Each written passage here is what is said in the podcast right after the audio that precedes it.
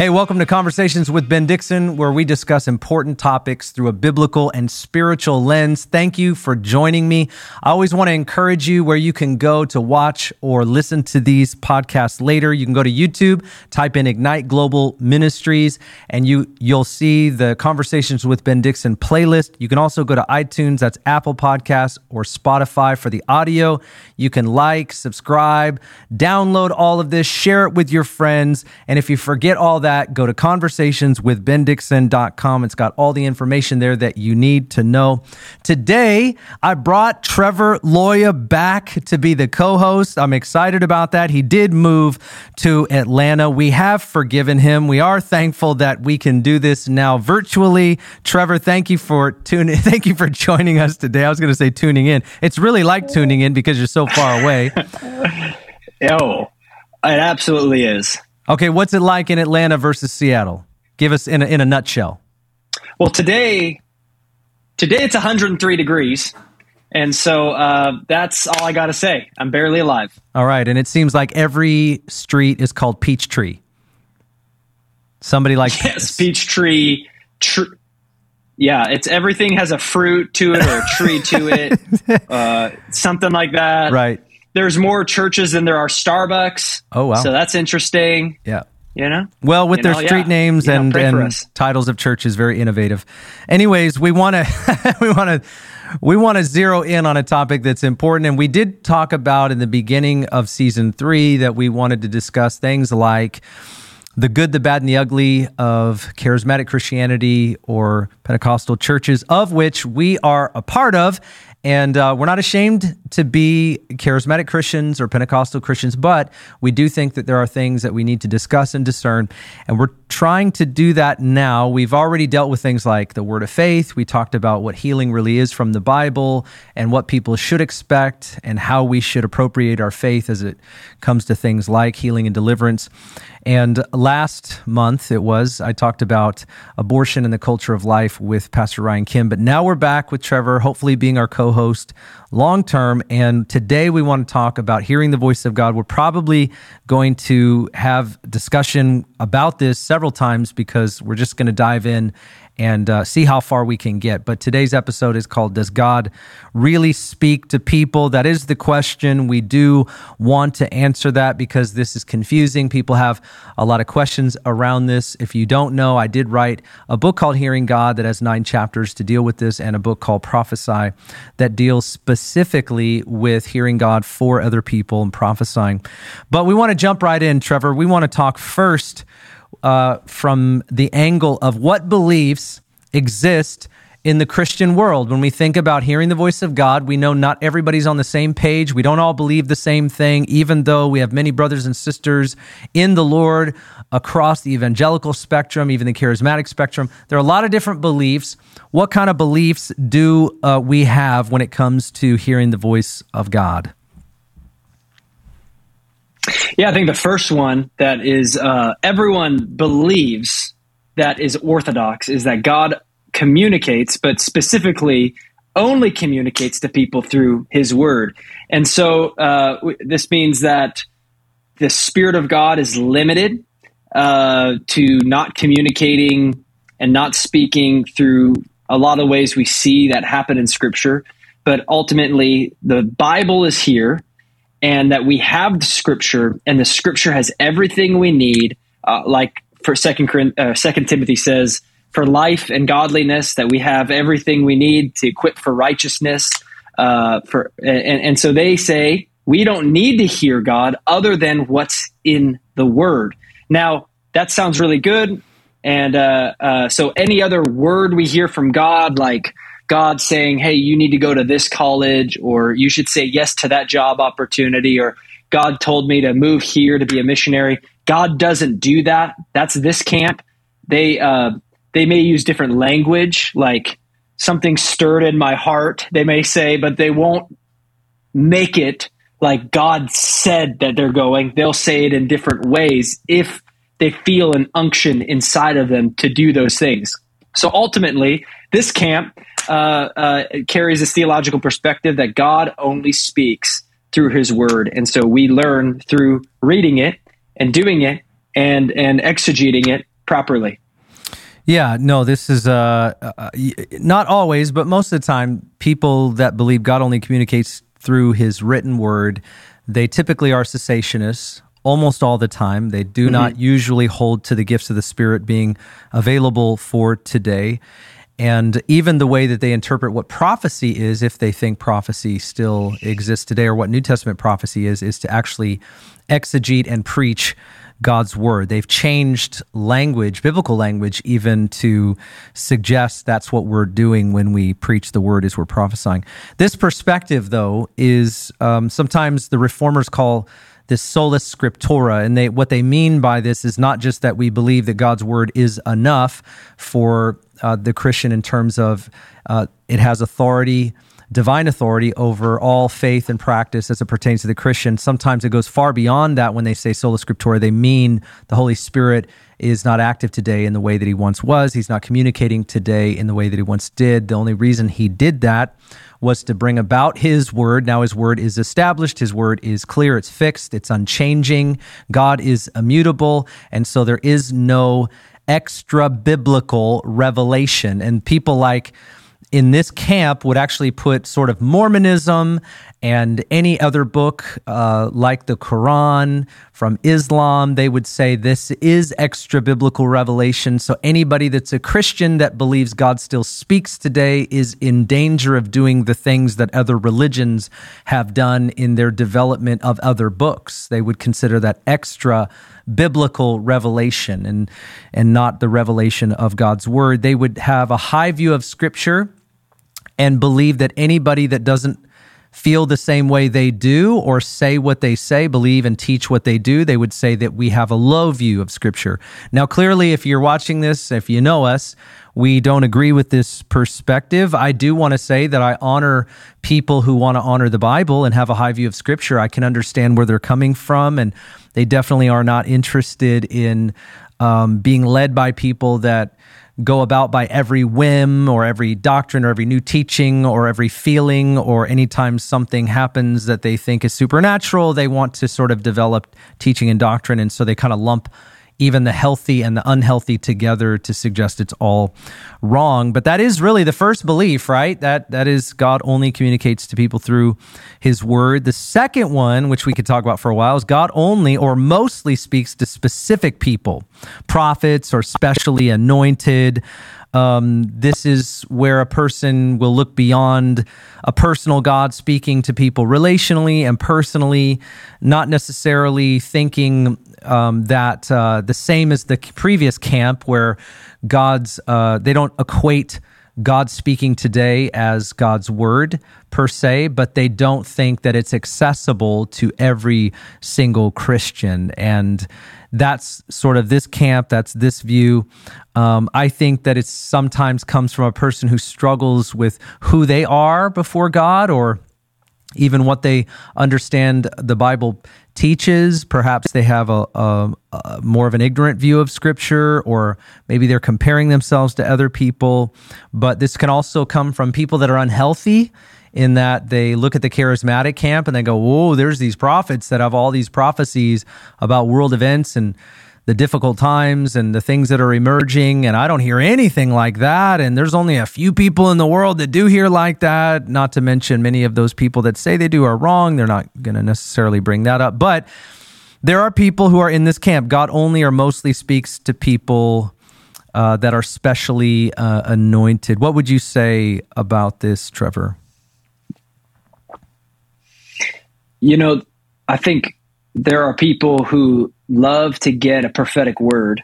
And so sometimes we end up having this view, not because there's evidence of the scripture in the New Testament that says anything like this. It's quite the contrary in Acts chapter 2 that sons and daughters shall prophesy, old men shall dream dreams, that we shall, those who believe in Jesus are able to hear God and walk in some level of the prophetic.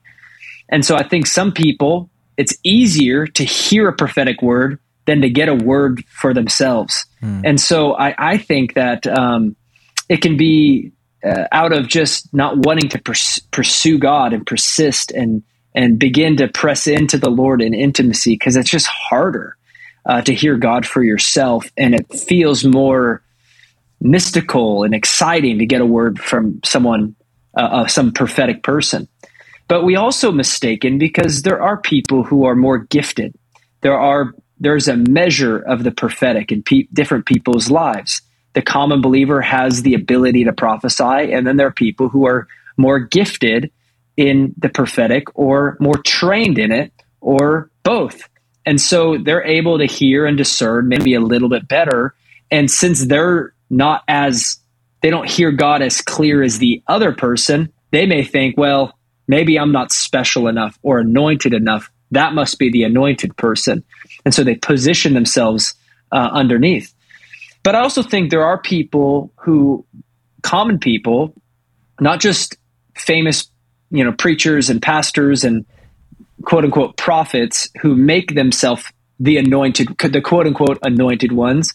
But there are people in, in every church that can c- carry this level of pride to some degree that feels like they are able to hear God. I know people who always have a sense. It's like, oh, I knew today was going to happen like this. I just knew it. Like the sense, I'd sense that.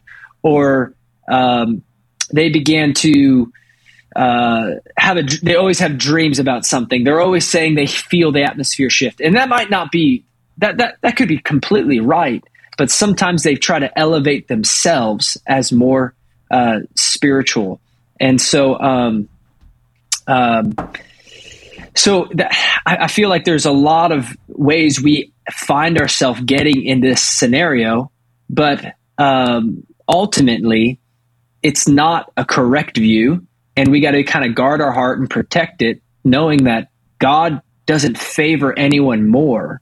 He gifts right. people differently, and we're all able to hear God to some degree, to a measure, and He will make Himself known because He's a good Father mm-hmm. to each person. Mm-hmm. Um, so yeah, yeah. I mean, I call this special revelation. That's what I that's what I call it. God only speaks to a few, mm-hmm. and uh, I think a couple things that this will do.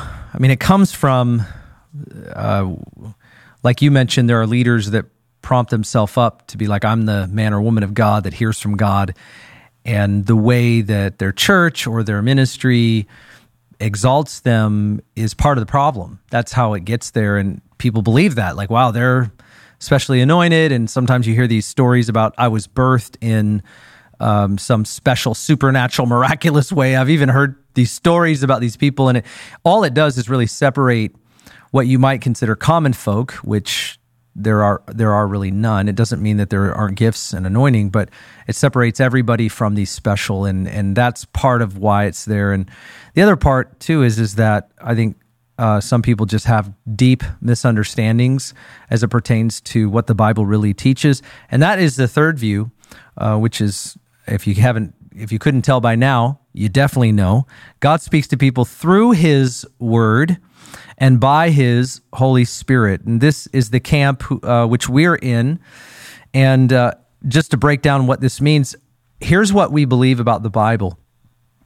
The Bible is God's voice for all people, for all time, for every generation. It does not change, um, and it is not added to. It is unique. It is in a category all on its own. That is the word of God. God's word is fixed, it is closed.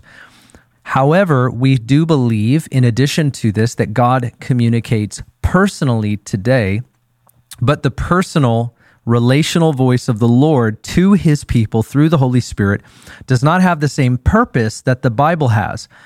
And this is where I think people get very confused because when some folks think that a person who believes God speaks through his word and by his spirit, that they're equating what he says to me personally, that I would equate what he says to me personally to what he's saying in the word. Actually, I don't, not even at all, not even a little bit the word transcends all people, generations, time, cultures, uh, people groups, all of that. It is fixed for all people. It does not change. When God speaks to me personally, specifically, it's just for me. And it may affect other people, but it's not the same, nor does anybody I know, I don't know anybody that thinks that it is. And that's where there's a lot of confusion. And sometimes I use this illustration. I use it in my book, Hearing God. And I don't know if if uh, people remember this or catch it, but like it, it reminds me of like the game of baseball, right? So the game of baseball, you have uh, everybody ha- has to play by the rules, and there's a rule book. It's an MLB Major League Baseball rule book. You can go online, you can download it, you can actually read it yourself. Every team. Uh, since baseball has existed, they might have made some changes to it, but every team has always had to play by the rule book. That's true for everyone in in in every team. But every team also develops a language on their team in order to play the game the way they want to play it. So, for example, pitchers and catchers develop a language for strike and softball or f- fastball, um, you know, slow pitch, what, whatever they're doing, right? Change up, whatever. They they have the catcher will put down a one or a two or a three, and that is a language. That's not in the MLB. That's not in the book, uh, but there is a rule book that dictates specific things for pitchers and catchers and infield and outfield. Everybody plays by, but that specific language that they develop together as a team helps them to play the game that they're all playing effectively. And the same thing goes for like first base coach, third base coach. They all have their own language so that they can communicate effectively to their team. The way that I understand this, I, I really got this from Acts 16. And if anybody struggles with this view, I highly recommend that they really think through what they believe about this. Because when people say God only speaks through his word, as you said, Trevor, people will develop their own language to say, well, God, they will say, I really have a peace about moving to Michigan and taking on this church, or I really have a peace about moving to San Francisco and taking this new job. And it's funny because they're not saying God spoke to me, they're saying, I have a peace. Well, what does that mean you have a peace? but I don't believe the Holy Spirit speaks to people today, so I'm just using another language to communicate the same thing. And so, a game changer for me was in Acts chapter 16. Although I've always believed that God communicates personally for a different purpose than he does through the word, this is really important. And this is where Paul is traveling on his first missionary journey. He's traveling throughout the known world at his time. And it says that they were on their way to a specific city. And here's what it says Acts 16 and verse 6. Check this out. It says, They, so this is Paul and his companions, uh, they passed through Phrygia and Galatia, the Galatian region, having been forbidden by the Holy Spirit to speak a word in Asia. That's interesting. So that's not written in the Bible. That's not in the Torah. That's that's not in the gospel account or anything that would have been passed on to Paul. The Holy Spirit communicated to him not to say anything in Asia. After they came to Mysia, they were trying to go into Bithynia, and the Spirit of Jesus did not permit them. Well, how would they know if the Spirit of Jesus permitted or didn't permit? They would have had to have some belief system that the Holy Spirit communicates with them. That's just very, very clear. And so then it goes on. And passing by Mysia, they came down to Troas. A vision appeared to Paul in the night. A man of Macedonia was standing and appealing to him, saying, Come over here to Macedonia and help us. When he had seen the vision, immediately we sought to go into Macedonia, concluding that God had called us to preach the gospel to them. Now, here's why this is a game changer, Trevor, and tell me what you think about this. That they already knew what they were supposed to do they were called to go throughout the known world and preach the gospel. They already knew what the gospel was. So their ministry and their message was defined. Preach the gospel to all creation, make disciples of all nations. That was um, that is the non-negotiable, clear ministry and message of Jesus Christ. God's not going to give them a new ministry and a new message. However, look at how they were guided where to go. Not what to do and not what to say, but where to go. And that to me is exactly what I believe about the Bible and the work of the Holy Spirit. The Bible tells us what? tells us who God is, tells us who we are, tells us how the earth came to being or part of it. It gives us an eschatology, the end times, the plan of salvation, how we come to know Christ, how we are saved, how we are sanctified. It gives us our parameters for the Christian life. It gives us all that. But it doesn't necessarily tell us where to be a part of a local church. It just says that we should be a part of a local church. It tells us that there are gifts of the Spirit available, but not what gifts of the Spirit that I might walk in and function in. It tells me that I should be mentored and discipled, but not who should actually disciple me. These are things that we discern. How do we discern them? Through the Holy Spirit. If you don't believe that, then what you have to decide is that I just believe I make choices and God blesses it. Well, that might partially be how it works too. I'm not suggesting otherwise. I don't think God tells every person what wife he's going to have or what husband she's going to have. I don't think God's going to. Some of it is choices, but in the discernment process, you receive peace. In the discernment process, the Lord leads you within the context of his word. So whatever his word says dictates to us what we know and what we do. And then where there's levels of gray, the Holy Spirit does lead us. So, what do you think about all of that, Trevor Loya from Atlanta? I couldn't say it better myself. Well, we know man, that's true. And you just, you know, that was good, man. That was good. That's good. It's like you wrote a book. I might this, have written a book, written uh, a book. Yeah, man, that might happen. no, I, I, I think those are great things. You know, it's like what you always said was it's the the Bible is this is the boundaries. And if we are sensing the Lord say something that are out of the boundaries of Scripture, it is easily discernible not the Lord. Yep. It's just not true. It's yep. not the Lord. Like, hey, today you should go steal someone's car. Is that the Lord? I'm gonna I'm gonna have to discern that one. no, it is clearly not the Lord. We know the boundaries. Thou shalt not, not in His word. steal and uh, you know sounds like you've said we, that to your kids. you I, am just throwing that out there. Oh oh man you know i'm just trying to get them saved you know? Uh, you know uh, just lay hands on them you know we pray over them you know? We just uh, no but you know we want to we want we want to make sure that everyone knows especially those who are in camp number one that you can only hear god through his word that we are saying the foundation we live on is the scriptures. We don't want extra. We don't want added. We don't want to take away. All we want is the fullness of a Christian life being dependent and filled and abiding in the Holy Spirit and allowing the third person of the Trinity to do everything he's made to do in us and through us. Not that he's made, he is eternal. I, I don't mean it like that. Back up I on that theology. That yep, is at work, and we need to allow. I, uh, I, I, I mean, he's he is not created. Hey, po- podcasts are a great time to clear up any theological Godhead. nuances that you might be struggling with. Trevor, do you believe in the Trinity? You know, I'm not a modalist. I'm not a. Yes, I believe in the All Trinity. right, okay, move on. I'm not a yeah, not a Unitarian. I'm not a modalist. I'm not any of those heretical things. Okay, we you know so so the, we want the fullness of the life in the spirit. That's yeah, what we amen. want. And so but and we we believe not only the scriptures but we believe what the scriptures say we can do we shall do. So as you quote acts chapter 16 on how they walk their life as missionaries on their missionary journey right. and how the spirit of god led them. And there's something clear and distinct that led them to that that mark them to say that is the Lord telling us where to go. Mm. Um, so yeah, I mean, you just said it better. I just tried to say it again. You know, eighty percent as good as you did. Well, the key word in what you did say was try. So, and try you shall. Anyways, um, uh, I think everybody's appreciative that's watching this of of our humor together. Well, okay, so here's the thing.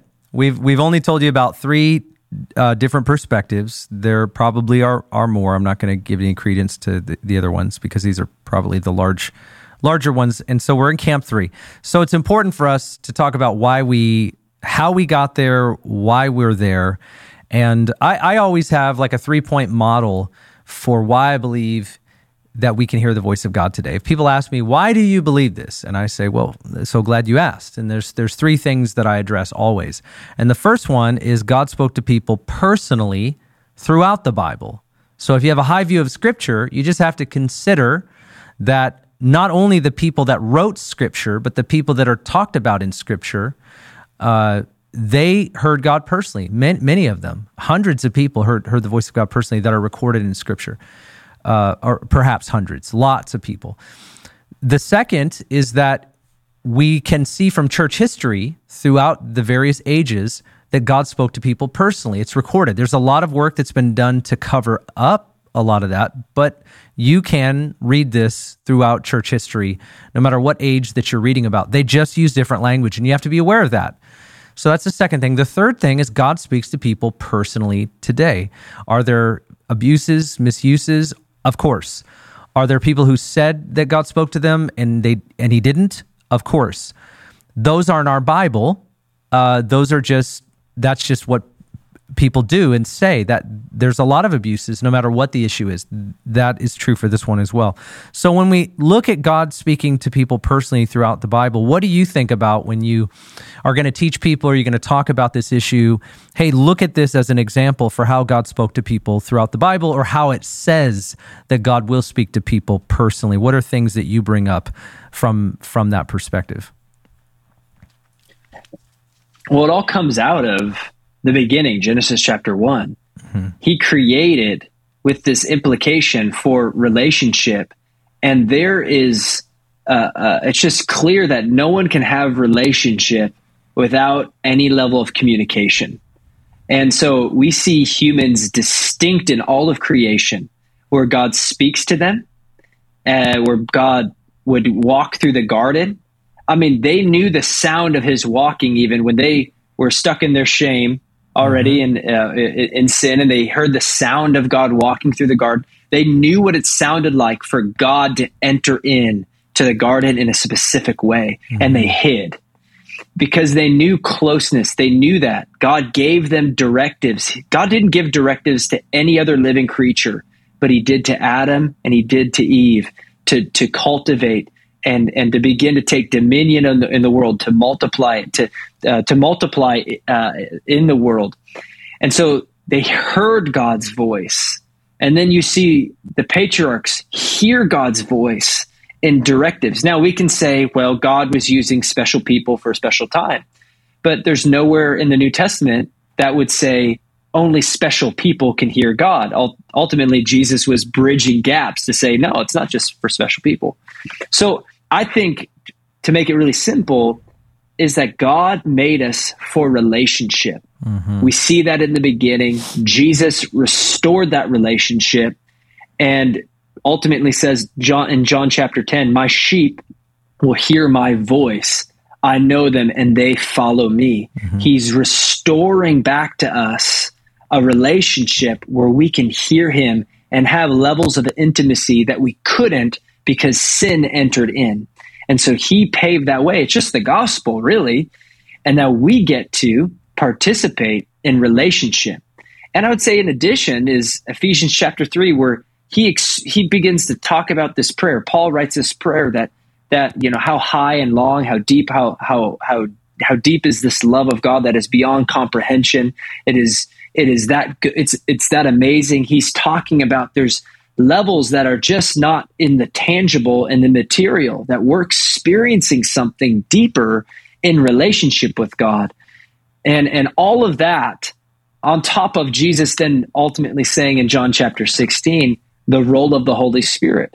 That when the Spirit of truth comes, see, I mean, if we just pause there, I think people say, well, there's the Holy Spirit here and he's the wacky guy, and then there's the Bible over here and that's the truth. Well, the Holy Spirit is the Spirit of truth, reminding us of what Jesus says, guiding us into all truth, mm-hmm. speaking on his own initiative, that, that he hears what the Father is saying at all times.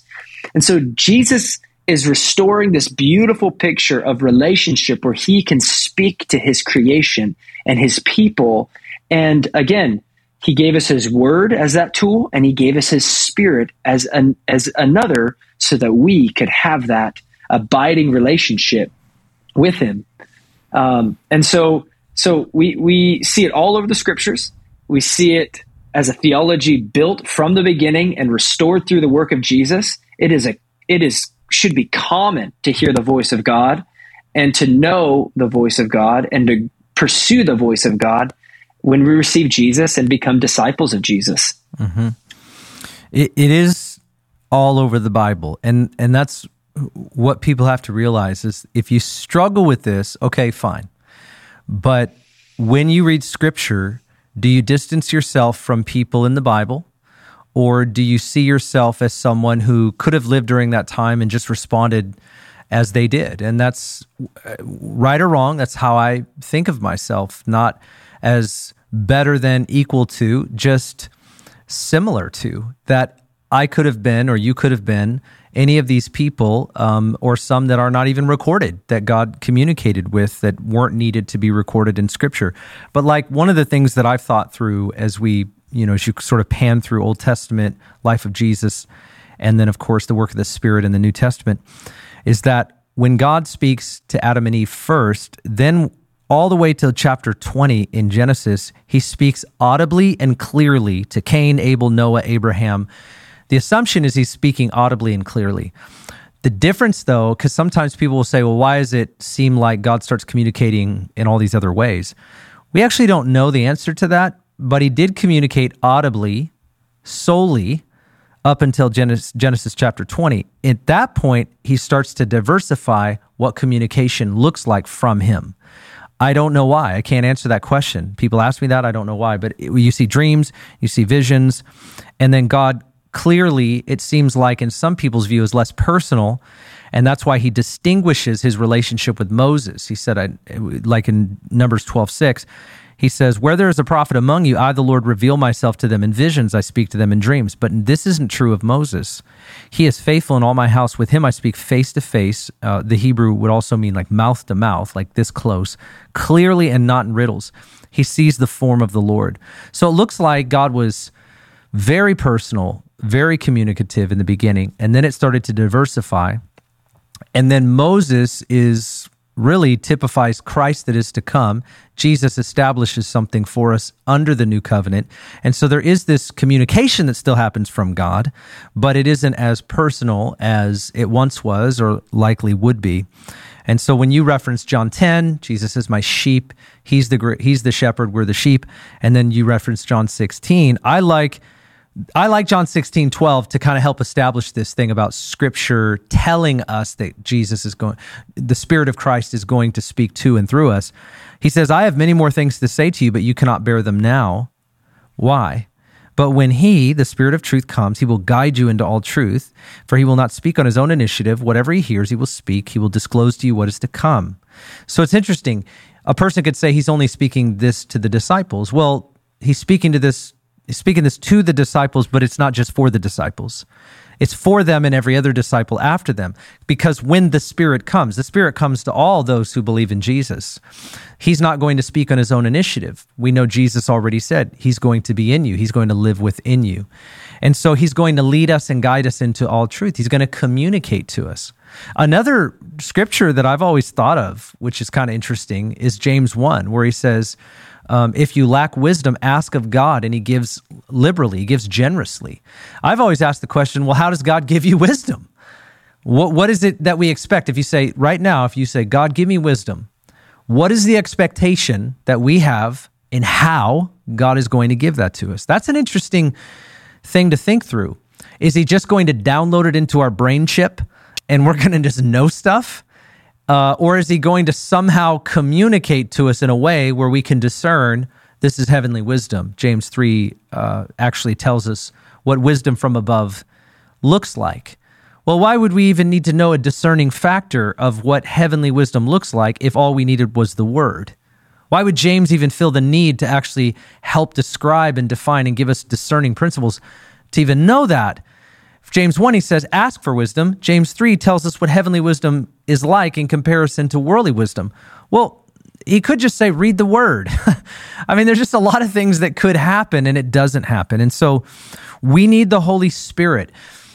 The other part of this is that even if you say God only speaks through the word, whose version? Whose interpretation? The Methodists and the Presbyterians don't all agree.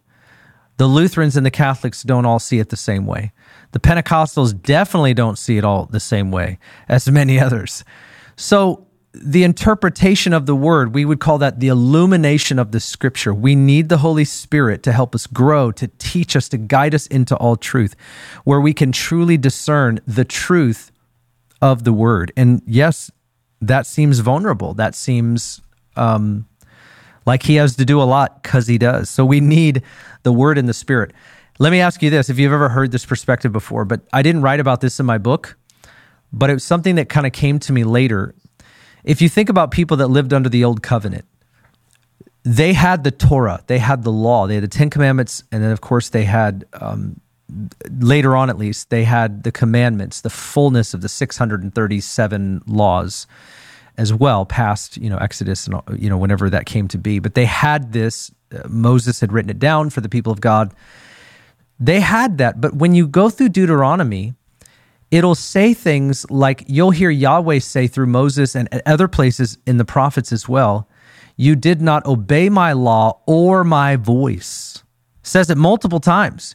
You did not obey my law nor my voice. Interesting that it puts it into two categories there. I, I actually think that's the same thing we're talking about in the new covenant is that the law is fixed, stake in the ground. His voice is specific in that generation or to that person or that people for that time. I really think this is the way God has always functioned is that the overarching word for all and then the specific word for some. I, I, think you could find it in the old covenant, you can find it in the life of Jesus, and you can find it in the in the new. And so God spoke to people personally throughout the Bible. The second part is that church history is just packed with people that heard uh, the voice of God. And uh, almost in every tradition of Christendom, you're going to find numerous people throughout the church age where pe- they've heard the voice of God in some way. Again, people have done great uh, damage to this perspective because they're trying to cover it up and act like it's not really there, but it is really there. Um, what do we say, What do you know about that? Well, yeah, I mean, there's there are plenty, and uh, I mean, the one that really comes to my mind is Brother Yun in China. He's uh, he's he's living now, but his radical conversion to Jesus was incredible, and they're um, he grew up in communist China where they did not they disallowed the Bible, and um, he met someone uh, that he heard had a Bible. It was a missionary that was living in secret as a missionary because he, there was many spies who would try to find missionaries and kick them out.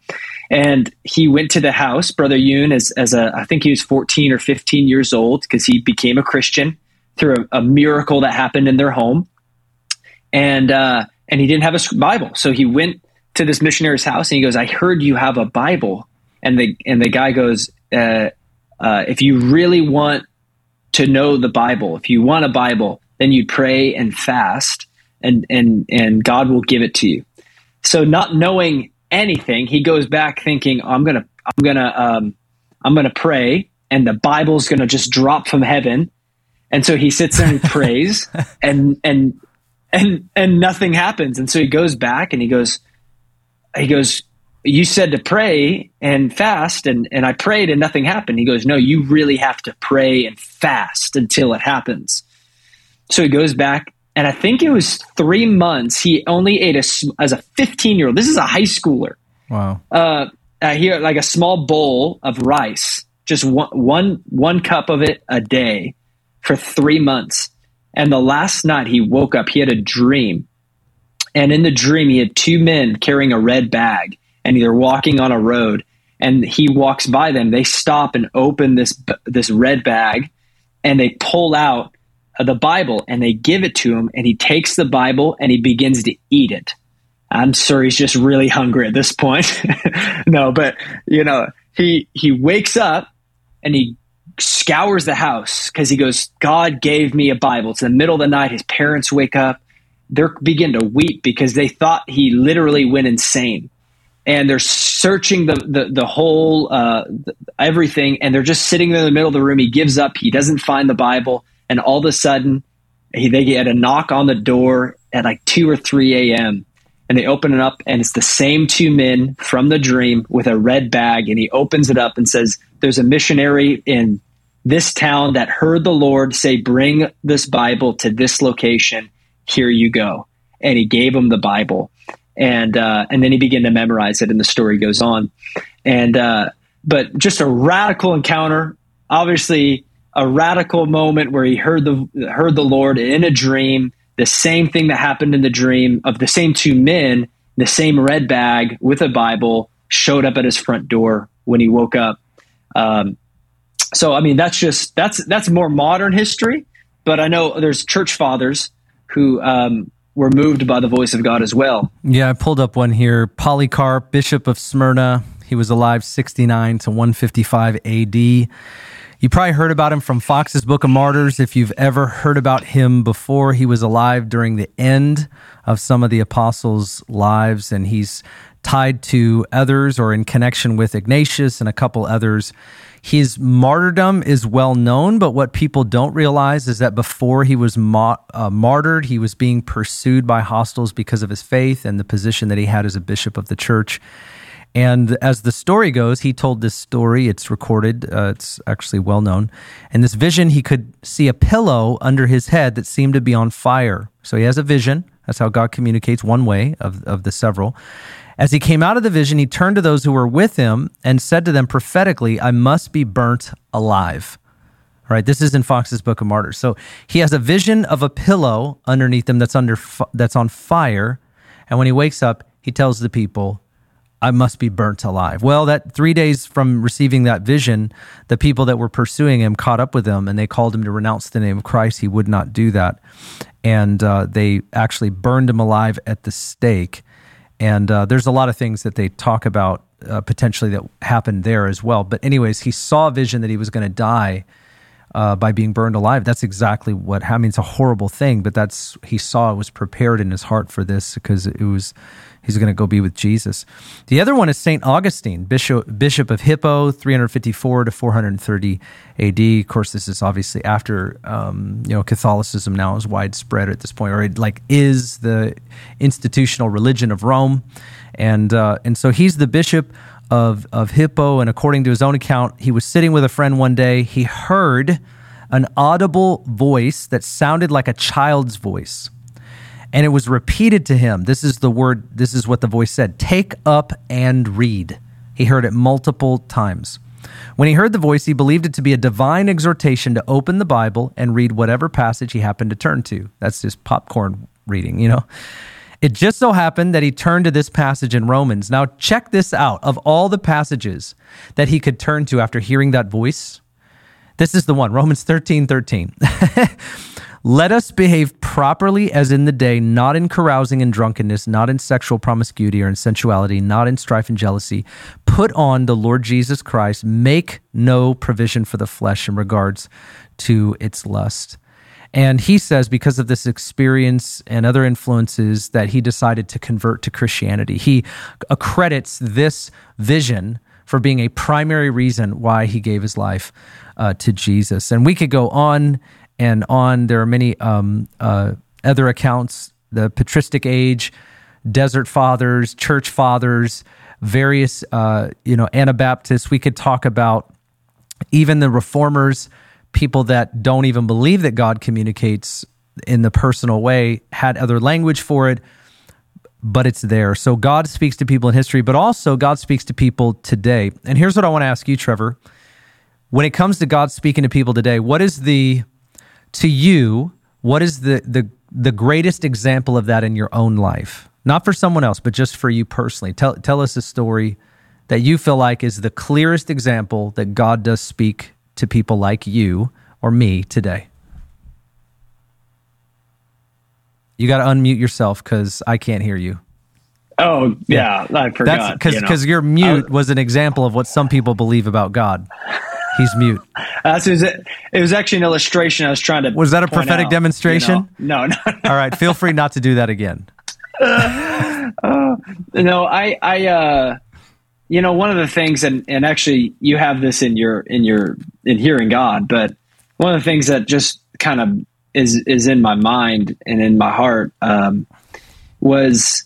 Um, my brother was a he was at war in Afghanistan. He's a Marine, and uh, uh, as he was there, I as I was driving home one night very late, I was I was in college and I began to, I just had this surge of like passion, zeal hit my chest, and I'm like, I have to pray for my brother. And that night I prayed and interceded on on this 20, 30 minute drive home and I just cried out to the Lord. You know, by yourself, middle of the car, you're like yelling. You don't even know why you're passionate, but I'm just passionate. Just felt like I needed mm. to to to like cry out to God. Anyway, I, I I stopped praying, go inside, go to bed, and wake up early in the morning where he was hit with an IED and um, and was uh, we wow. didn't know what was going on with him, but he ultimately had all of his limbs, and he was so lucky to be alive and cognizant. He was fully aware of everything, and uh, it was a fairly minor um, uh, thing that happened, even though uh, it, it was miraculous because he was on top of this bomb, but he was all of his limb, everything was still in, in, in there. But even coming to the Lord as well, um, you know how how God showed up in my life, and it was he he spoke to me exactly the things I felt like he was that I needed to hear, and when I say spoke, I mean that he he like moved my heart in a way where I knew he existed. And so it was an encounter with God that was his voice where I, he, he loved me, but also the presence of God showing me that love, not just telling me. So it was a confirmation where I was like, I can't, I can't manufacture this encounter. And uh, so I knew God was in the midst of that room and that place, and it changed my life at that moment. And so those are the two probably most profound moments where I go, man, God wants to be personal, wants to communicate, and um, and it does speak. I couldn't say it then. I can say it now, though.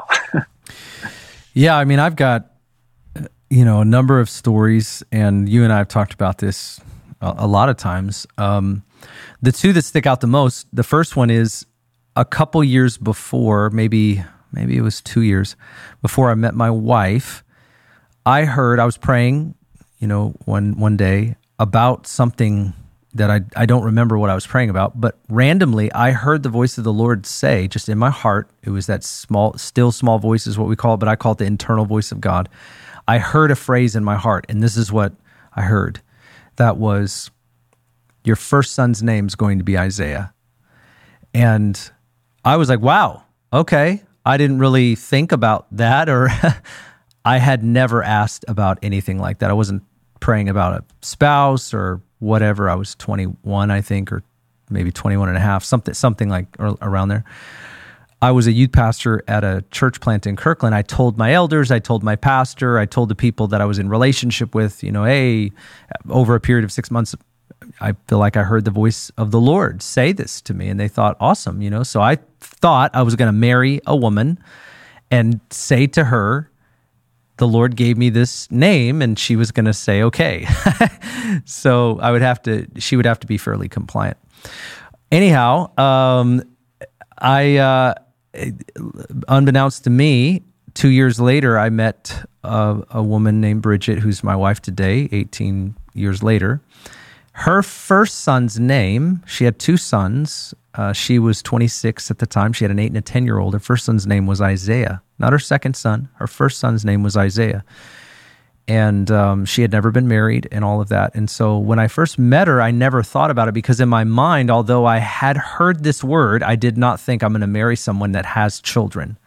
See, this is this is where you realize you can hear something and it not be applied properly. But over a period of like four to six months, I realized that this is a woman that I'm interested in. And then that word, which I never told her until we were engaged, it became very real. Like, wow. Like, it would have been very strange if her second son's name would have been Isaiah, because I heard the word your first son's name. It was just like that. And so it's been a part of uh, the testimony of me being not only marrying Bridget, but raising her two boys and being their father. Um, there's others, there's several uh, specific examples of me coming to the church that I'm at now at Northwest Church in Federal Way.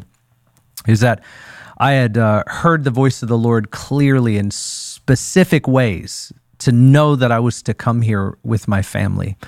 But one very special thing that happened in uh, uh, I was, my family and I came to the church that I'm pastoring now in uh, August of 2019. Um, we officially accepted the role in June of 2019. But what nobody knew, uh, and the pastors of the church, are my predecessor, did not remember, was that October 8th of 2003, I had attended my first Foursquare District Conference in Sequim, Washington as a youth pastor. And I was out there by myself. And they made a call for like anybody that wants prayer that you're struggling or whatever you need prayer. So they have the elders line up. These were all like pastors of churches and as a young youth pastor i was struggling with whether or not i really wanted to be in ministry or whatever because i had you know other things before me and i just didn't feel like things were working out and so i got in line and i was basically the last in line and i walked up to this couple after waiting for maybe 25 minutes or so and it was Steve and Mary Schell. I had no idea who they were, and then basically um, Steve laid his hands on my head and he he he prayed for the anointing, and then his wife Mary laid hands on me and she prayed that I would serve God with joy. I didn't tell them anything, just that I would serve God with joy. And, and then Steve prophesied over me just about a fresh anointing and that God was going to anoint me for ministry and all this. And I didn't tell them I was struggling or anything. Well, anyways, fast forward. Uh, 2003, that's the couple that lays hands on me, and like something changed in my life to want to pursue ministry. And even though things changed in my own circumstances, um, it just, I didn't go off in another direction. It was always something in front of me that the Lord called me to. And their prayers were powerful in that regard. Well, August 3rd and 4th of 2019, I never told Steve and Mary that that had happened, but that I got a phone call in April of 2019 and me and Steve talked and he asked me to consider coming to take the church, Northwest Church. And I, I was like, hey, I, we don't even know each other that well. He didn't remember he even prayed for me, but I remembered that Steve laid hands on me in 2003. And the Lord spoke to my heart through that and was like, you know, as I prayed about this was me. Like I was that prayer that him and Mary prayed over me when they laid hands on me was not just an anointing for that season, but it was also prophetic for an anointing of another season. And the Lord spoke to my heart and said, This is that. And I was like, Oh my gosh. I mean, that's just crazy to even imagine that. Like, I've never had anybody lay hands on me in the 20 year, like the 17 years of ministry between those two periods like like not an elder that i can think of unless it was like somebody i knew but not random not that kind of thing and so for another person it might seem kind of like coincidence. But the holy spirit said this is that. And i knew and this was before they offered me the job. And then of course it was offered and we accepted so those are two clear examples for me of uh, I've got a lot of other ones. I could talk about all kinds of prophetic stuff, which we will in the upcoming. St- uh, I would like to tell some prophetic stories, um, stuff that'll get me into trouble. Actually, that would be fun. We'll uh, talk about all the stuff that I never talked about. You think I should do that? You think we should actually just have an episode where I talk about all the crazy stuff that like you literally have to trust me to even yes. hear me say it? Okay, because I have never there yes. are like like angel stories I've never told. Um, there's only a few people in my mm-hmm. life that know him, but if I tell it on a podcast, man, I don't know. That's for the world to hear. That could make that could mark me, don't you think? Yeah, yeah, yeah. Oh, yeah. Should I do it? Should we do story? it? I mean, hey, if anybody's listening to this podcast, yeah, yeah. what do you think? All right, all right. Let's close, Trevor, by talking about this. We've already gone a long time. I love talking to you. You're in Atlanta. We forgive you for that again. But why do people struggle with hearing God personally? Why do people struggle with hearing God personally? I'm glad you asked, Ben. I'm sorry. I just wanted to be funny. Okay. I mean, I think first we uh, have encountered really bad teaching or bad examples.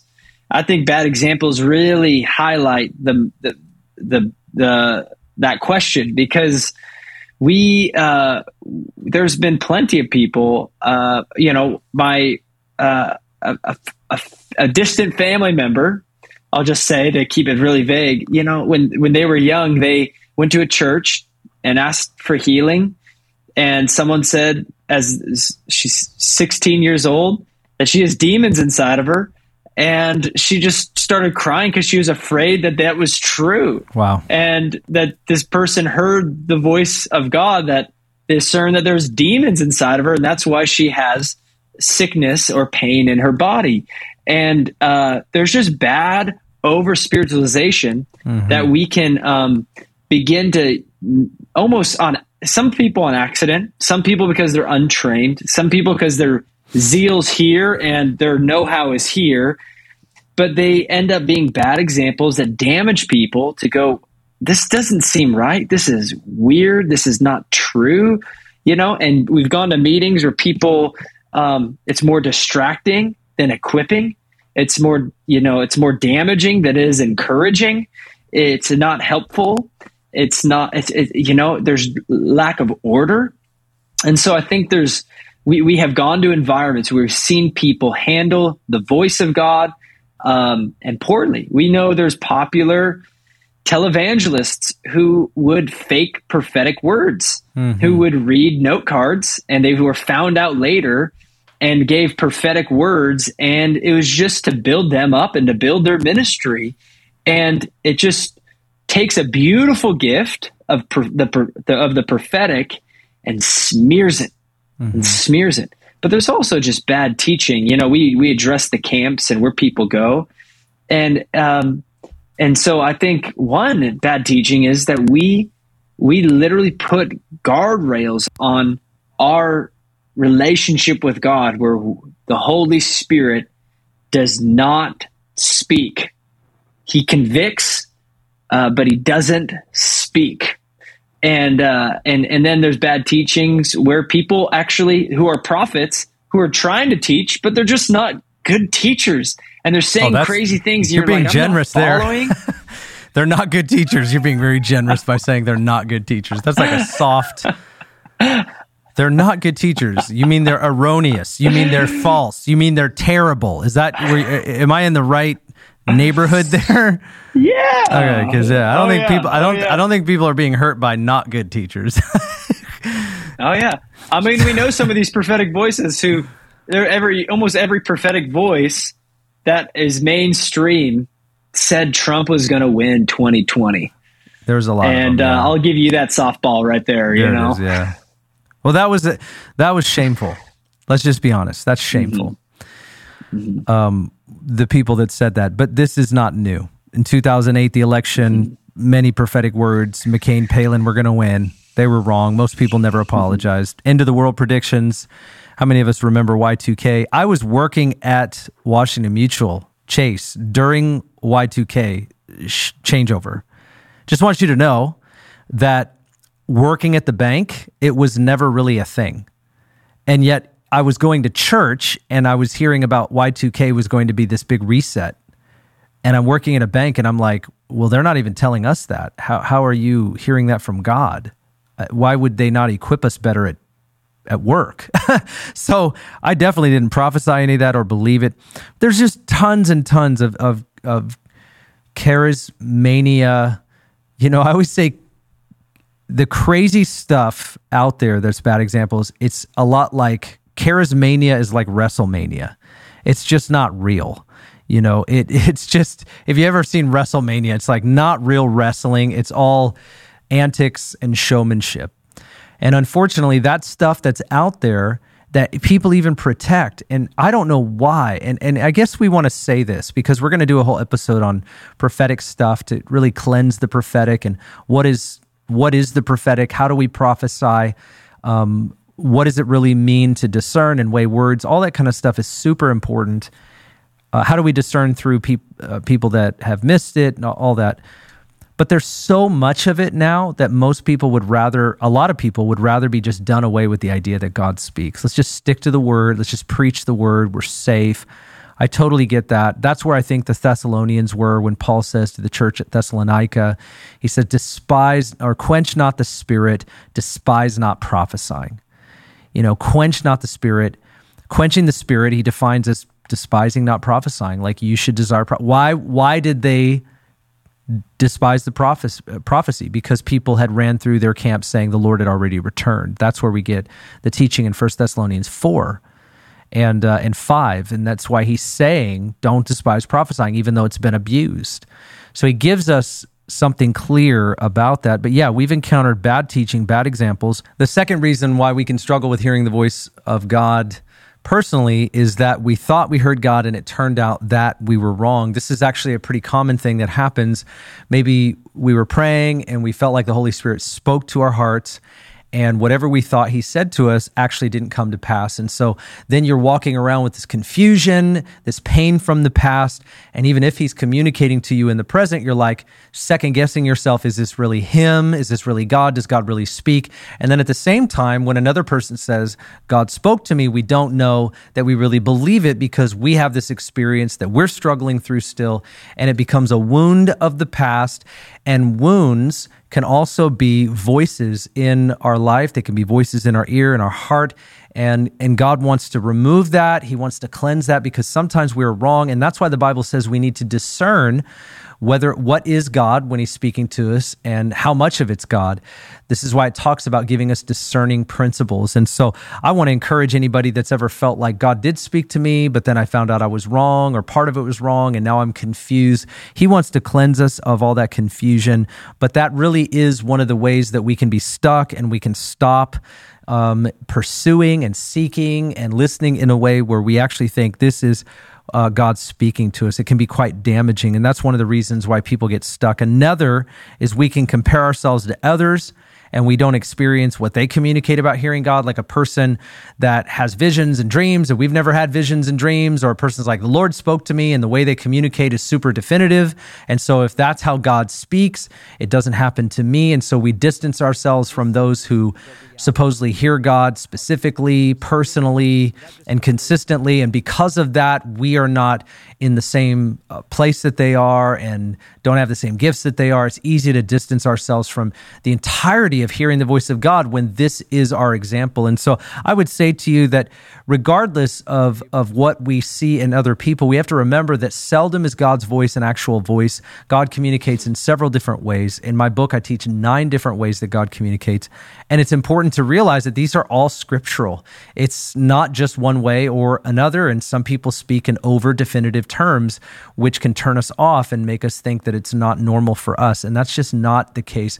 I have always encouraged people to understand how God's speaking and communicating to them personally because it could be very very different from how it is with me or other people and and uh, there's several other things that I have in here like we're not taught what it really means to hear the voice of God you could pick up my book for more about that, study the Word of God. We don't spend time with the Lord in prayer and study of His Word. There are a lot of factors into why we struggle with this. But my encouragement to those of you that are saying, Ben, I want to hear the voice of God. I'm seeking, I'm asking, I'm praying, I'm pressing in. What do I really need to do? And I just want to leave you with a couple quick things. I'm not going to teach them, I'm not going to explain them or expound on them. I just want to say them. Number one is dedicate yourself to a season of learning. All right, we're not going to start at the end, we start at the beginning. So dedicate yourself to a season of learning, studying the Word of God. What does it say about hearing His voice? Reading materials like my book or somebody else's, and then learning from other people that you trust when they say, I believe the Lord spoke to me ask them questions. The second is unravel your expectations and consider what is reasonable. Maybe our expectations are too high for what we think God does, and we want to make sure that we know what those are so that we're not trying to fulfill an expectation we have rather than what the scriptures teach.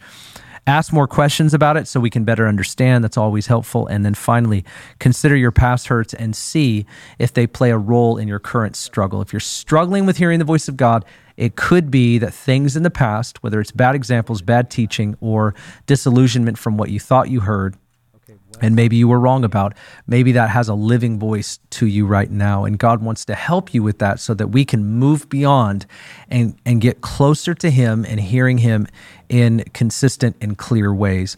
All of this to say, I just want to encourage anybody that's listening or watching today that God does speak personally, God does speak relationally, and that does not mean that you have to have a low view of Scripture in order to believe this and adhere to it. I want to encourage you to press into your relationship with God through the person of the Holy Spirit as you follow Jesus Christ and watch what the Lord will do. Well, thank you for joining me today on Conversations with Ben Dixon. Trevor, thanks for being a co host. Looking forward to having you back. God bless you guys. Look forward to more episodes in the future, and we will see you soon. God bless you.